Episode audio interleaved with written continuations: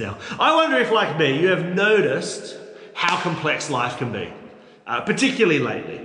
I mean, it's always complex, isn't it? Navigating um, family and relationships and jobs and community and trying to make sense of politics and social movements and so on. Um, but during COVID, I think it has led a lot of people into asking big questions. For some who I've chatted to, COVID has been kind of a great catalyst for uh, a real spiritual revival and renewal. It, it's deepened their relationship with Christ. Um, and then for others, I think it's fair to say it's led to questions, um, uh, even for some a deconstruction of around faith. And of course, both can be used, I think, by God to hopefully bring us back to the central things of the Christian faith, right? That should be the goal of revival, is we come back to Jesus, and hopefully the goal of a deconstruction is ending up coming back to Jesus and starting with the simple things. But I really do feel that it is essential that yours is not a borrowed faith from friends or family, or so shallow that in, under any kind of testing it can fall apart. Right? We want to be captivated by Jesus, his life and his message, uh, the meaning of what he has accomplished. And my hope is that all of us would be able to articulate what it is we believe and why it takes on such a central focus for our lives. Uh, we need a robust, thoughtful footing to our faith that underpins our beliefs, our worldviews, our values, and our praxis, right? Mm. Like our faith and the central things we believe should be deeply shaping us. There's this great verse in Hebrews six nineteen. It says, "We have this hope as an anchor for the soul, firm and secure." So good. Isn't that a good verse? Yeah. Uh, I love that. Hope as an anchor that is firm and secure. That is a good goal for us during lockdown. Uh, as Greg Beach keeps saying to me, don't waste lockdown. Um, dig in, press in, use lockdown as an opportunity to deepen your hope in God and let it be firm and secure in testing times. See, we want our hope in Christ to be something that stops us from being blown about by all kinds of things that would try and tear us away from our faith. Hope in Christ should be an anchor from which we ask the big questions, but also from which we anchor and engage our faith, so that that which is most eternal and most important is firm and secure in our lives. Not sure if you saw the boat that got washed up on Manly Harbour Beach this week during the storm. I think it might have been Ryan Emmer's. Um, but clearly, its anchor did not hold in the midst of those wind and waves that blew up at the start of the week. Uh, its anchor gave way and the boat ended up on the beach next to Manly Wharf, and the wind and the waves kept banging it up against that sandstone wall, and you could see the boat falling apart. Now, of course, there were other boats whose anchors obviously did hold. And it's interesting to me that during good times, when there's not much headwind, it's easy for all anchors to do their jobs, right? But when it gets rough, that's when our anchors get tested. And so it is, I think, with faith in Jesus Christ. When we can all meet together, maybe there's not too many challenges going on in our lives, it's easy to have a little bit of faith and a little anchor for the things that to be seemingly all fine. But when we maybe get isolated, maybe something like a pandemic raises bigger questions around God, his reality, his power in the midst of trouble, that is when we need a solid anchor for the soul, firm and secure. Very good. So once again, I think that comes by being captivated by Jesus, right? Lots of questions, lots of things that we can wrestle with, but we want to remain captivated by Jesus. And having the kind of thoughtful, robust faith that secures us in Christ. So that was the world's longest introduction. I want to unpack a central verse that for me is one of the anchors of my faith. This is one of the hot, strong anchor points that keeps me and sustains me. And it's a verse in Mark's account of Jesus' life that sets up the story and meaning and mission of the Gospels. For me, it's an anchor verse of what exactly I can put my hope in. It speaks to what is firm and secure about trusting in Jesus. So Mark one, fourteen to fifteen. It says, "After John was put in prison, Jesus went into Galilee proclaiming the good news of God. The time has come, he said. The kingdom of God has come near. Repent and believe the good news. I want to unpack each couple of words there of that verse in Mark one, fourteen, fifteen. Firstly, it says, Jesus went into Galilee proclaiming the good news of God. Now, the Greek word for good news, which we also translate as gospel, is evangelion. And it's from which we get the word evangelist, which means a bringer of good news. In the ancient world, when the emperor died in Rome, he would be replaced with a new leader. It was often a bloody power struggle between a couple of families. But then eventually, when one sat on the throne, word would be sent forth through the empire that a new emperor, a new lord, was on the throne. And they would call that moment, as messengers literally took this news of a new lord, a new emperor, to the far-flung regions of the empire, they would call that the spreading of the evangelion, the spreading of the good news. Now, no one was allowed to be called Lord except Caesar, except the emperor. So can you imagine how subversive it is when Jesus begins to proclaim that the evangelion of God has occurred? From this backwater town out of Galilee in a far-flung corner of the Roman Empire, Jesus makes a claim for the throne. He says, the good news from God, that a new kingdom is being established, that a new Lord will begin to rule. It's audacious. It's audacious, bold stuff. Secondly, he says that the time has come. Now, this kind of suggests, doesn't it, that Jesus is coming into an old story that has been waiting to be fulfilled.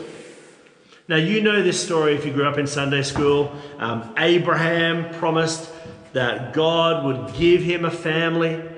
The family of God would be blessed by him. It would be a blessing to all nations, that his descendants would be as numerous as the stars in the sky.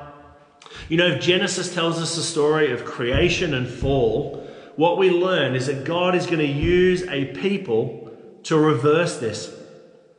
And here's where it gets interesting. They weren't to be like other nations. They were to be set apart many different ways. They were meant to be holy. They were meant to be compassionate to refugees. Uh, they were meant to treat people with respect and dignity. They were meant to worship in a certain way. But one of the defining characteristics of that is that the people of God weren't to have a king. Because God was their king who ruled for them, who cared for them, and who guided them. God was their Lord alone, right? He was the one who was to sit on the throne over this nation. He was their lawgiver. He was their leader. He was their protector. He was their deliverer. Now, here's the crazy thing. You can read about it in First Samuel chapter eight. The family of God demands to have a king like all other nations. It, it, it, anyhow, so post the Exodus from Egypt and then the giving of the promised land, the family of God asked God to be ruled over by a king. And God says, okay, but this will come at a great cost. He says, you will cry out to me after you've appointed a king, but I won't answer. Right? Because in one sense, it's God's people dethroning God and saying we want to be ruled like all the other nations. Now, despite this, God gives them what they ask for. First, God gives them King Saul, then David, then Solomon.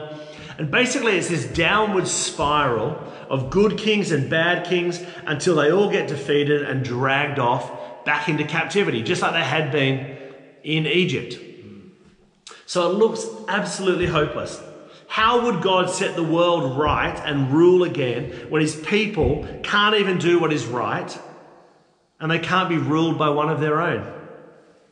And it's while they're in captivity that the great prophets then begin to emerge and warns them of why they're no longer in the favor of God. And this theme emerges of a time when God will come and God will act and God will intervene.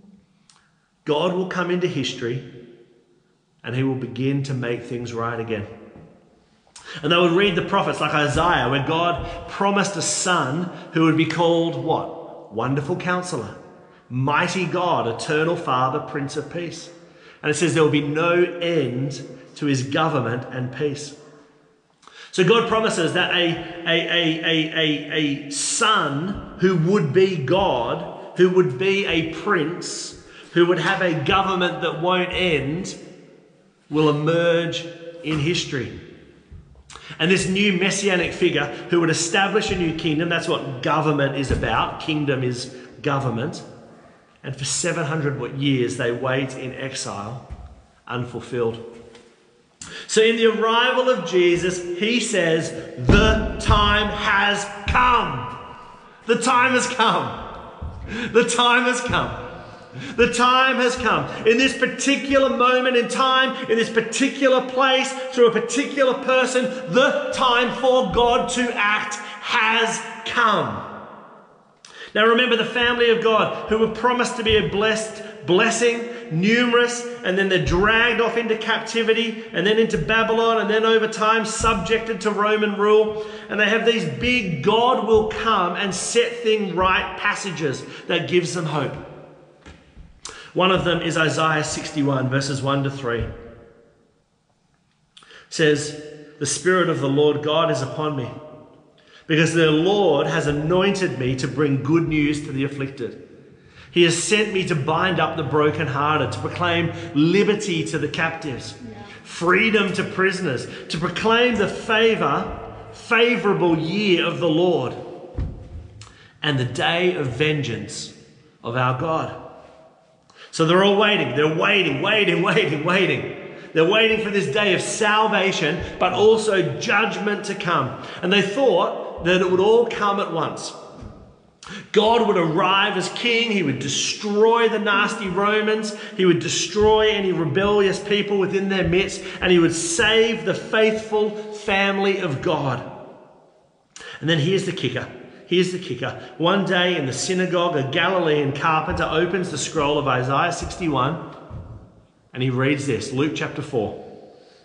He says, the Spirit of the Lord is on me, because he has anointed me to preach good news to the poor, freedom for the captives, recovery of sight for the blind, to set the oppressed free, and to proclaim the year of the Lord's favor. And then he stops. He rolls up the scroll, passes it back, and he says, today this scripture is fulfilled in your hearing. Now, do you see what just happened? Jesus reads Isaiah sixty-one, but he leaves off the announcement of the day of vengeance of our God. That's no accident. The time has come. The promise is being fulfilled in your hearing, but Jesus is saying, I am splitting the day of salvation and judgment in two. Now, that's not what the people of God were expecting, but Jesus is announcing that a period of grace is moving into the world, in his ministry, in his life, for all who would believe in him before a day of final judgment will eventually unfold. And so we live in a time when God as king, through his son, would bring good news to the poor, freedom for captives, sight for the blind, and to set the oppressed free. So, says Jesus, the time has come. The time has come. A time of grace and liberty through Jesus. Right, thirdly in Mark, Jesus says the kingdom of God has come near. Now, the big themes of the kingdom that we see break in as the time arrives are the ones that are promised all through the Old Testament story. It's all the things that you and I would expect if a righteous ruler or God was to establish his, his throne, his kingdom upon earth. Right, what we see in Jesus is what we would expect of a king who can make things right again. So there's a defeat of evil. There's healing of the sick. There's good news, particularly for the poor and the broken. There's an ethic of mercy and radical forgiveness and love for your enemy. There's the forgiveness of sins. And it all comes together at once in the arrival of King Jesus. The time has come. The good news, the kingdom of God has come near. There's this interesting scene in Luke chapter seven where Jesus has just raised a dead man back to life. And it says this, Luke seven, verse eighteen. John, John the Baptist, John's disciples, told him about all these things. Calling two of them, he sent them to the Lord to ask, "Are you the one who is to come, or should we expect someone else?" That's great, isn't it? Verse twenty-one. At that very time, Jesus cured many who had diseases, sicknesses, and evil spirits. He gave sight to many who were blind. And so he replied to the messengers, "Go back and report to John what you have seen and heard. The blind receive sight, the lame walk, those who have leprosy are cleansed, the deaf hear, the dead are raised, and the good news is proclaimed to the poor." So in other words, Jesus says, yes, you better believe it. It's happening. It's happening. The long-awaited kingdom of God has arrived. Because the king is here, the kingdom has arrived. And the kingdom is breaking into whoever it comes in contact with. And that's what it means for the kingdom to come near. The rule, the reign of God in a place should do something. It should look like something. It should change things. It should change people. It should change situations. Yeah, that's a good word. And so it's a powerful message, and in us it demands a response. So finally, Jesus says, Mark one, fourteen to sixteen, repent and believe the good news.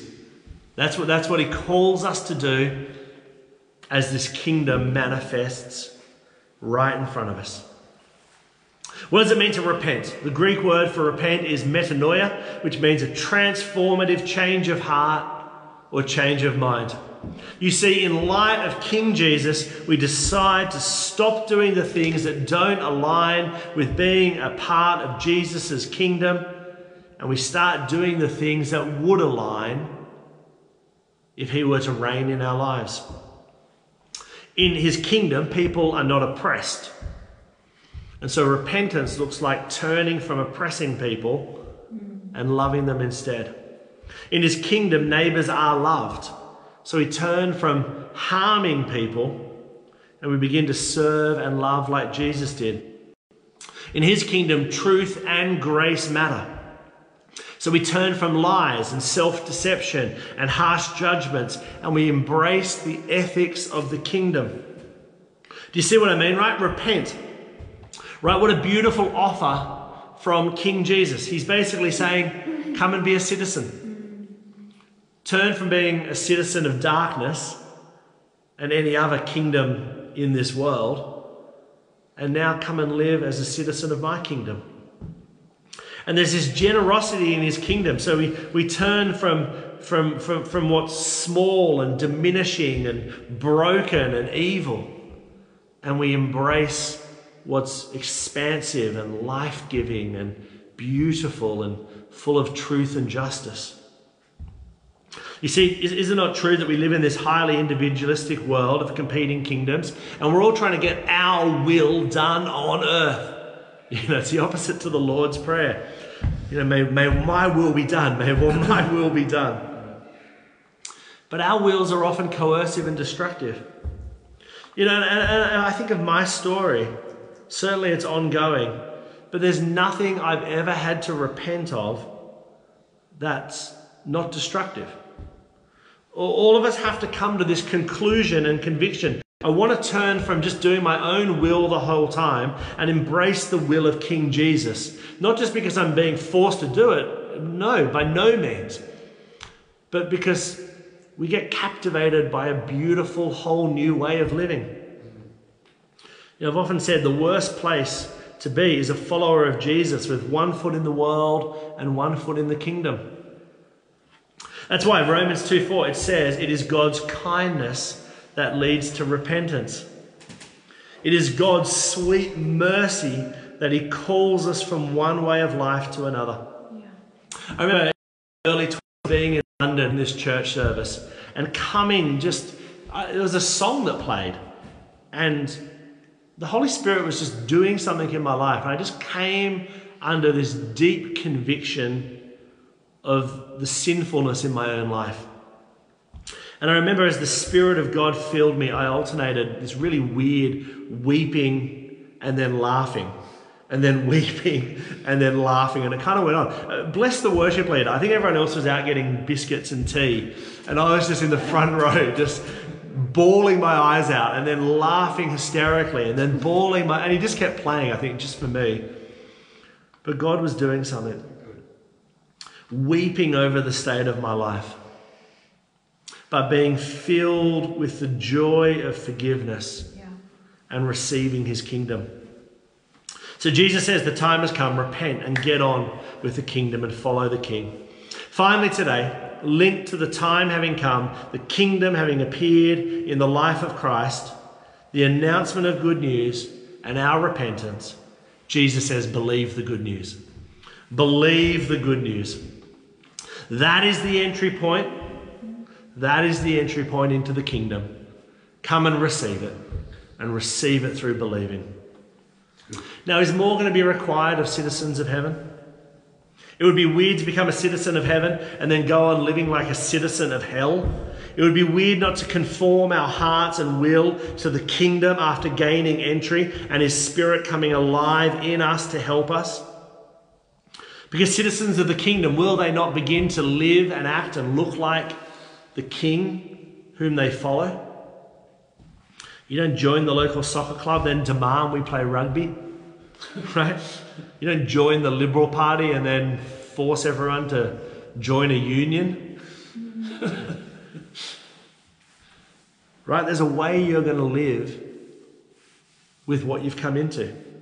There will be expectations of how to follow King Jesus. But hear this. But hear this. It always starts with good news to the poor. Great news for the prodigals who've wandered off, to the humble and to the weak. Jesus says, believe the good news, receive the kingdom of God. That's why the poor in spirit are blessed, because theirs is the kingdom. Blessed are those who realize they need a king, who realize their own spiritual poverty and have a change of heart and mind and embrace the king. So do you recognize that the time has come?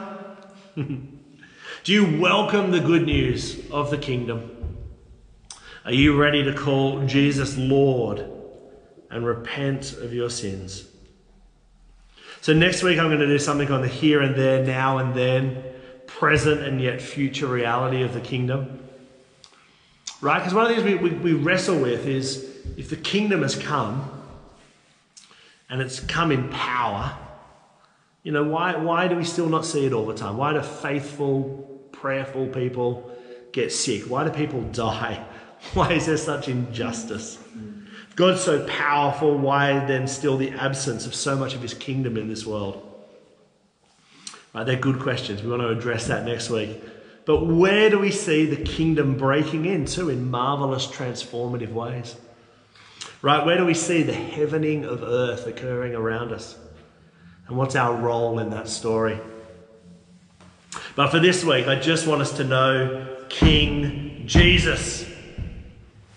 The evangelion of good news is going forth to all the earth, even to Sydney, Australia, in lockdown. There is a new king on the throne, a foot-washing, compassionate, truth-telling king who beckons us to come and to humbly receive citizenship to his kingdom, that we might know the nature of this kingdom, the good news for us who believe.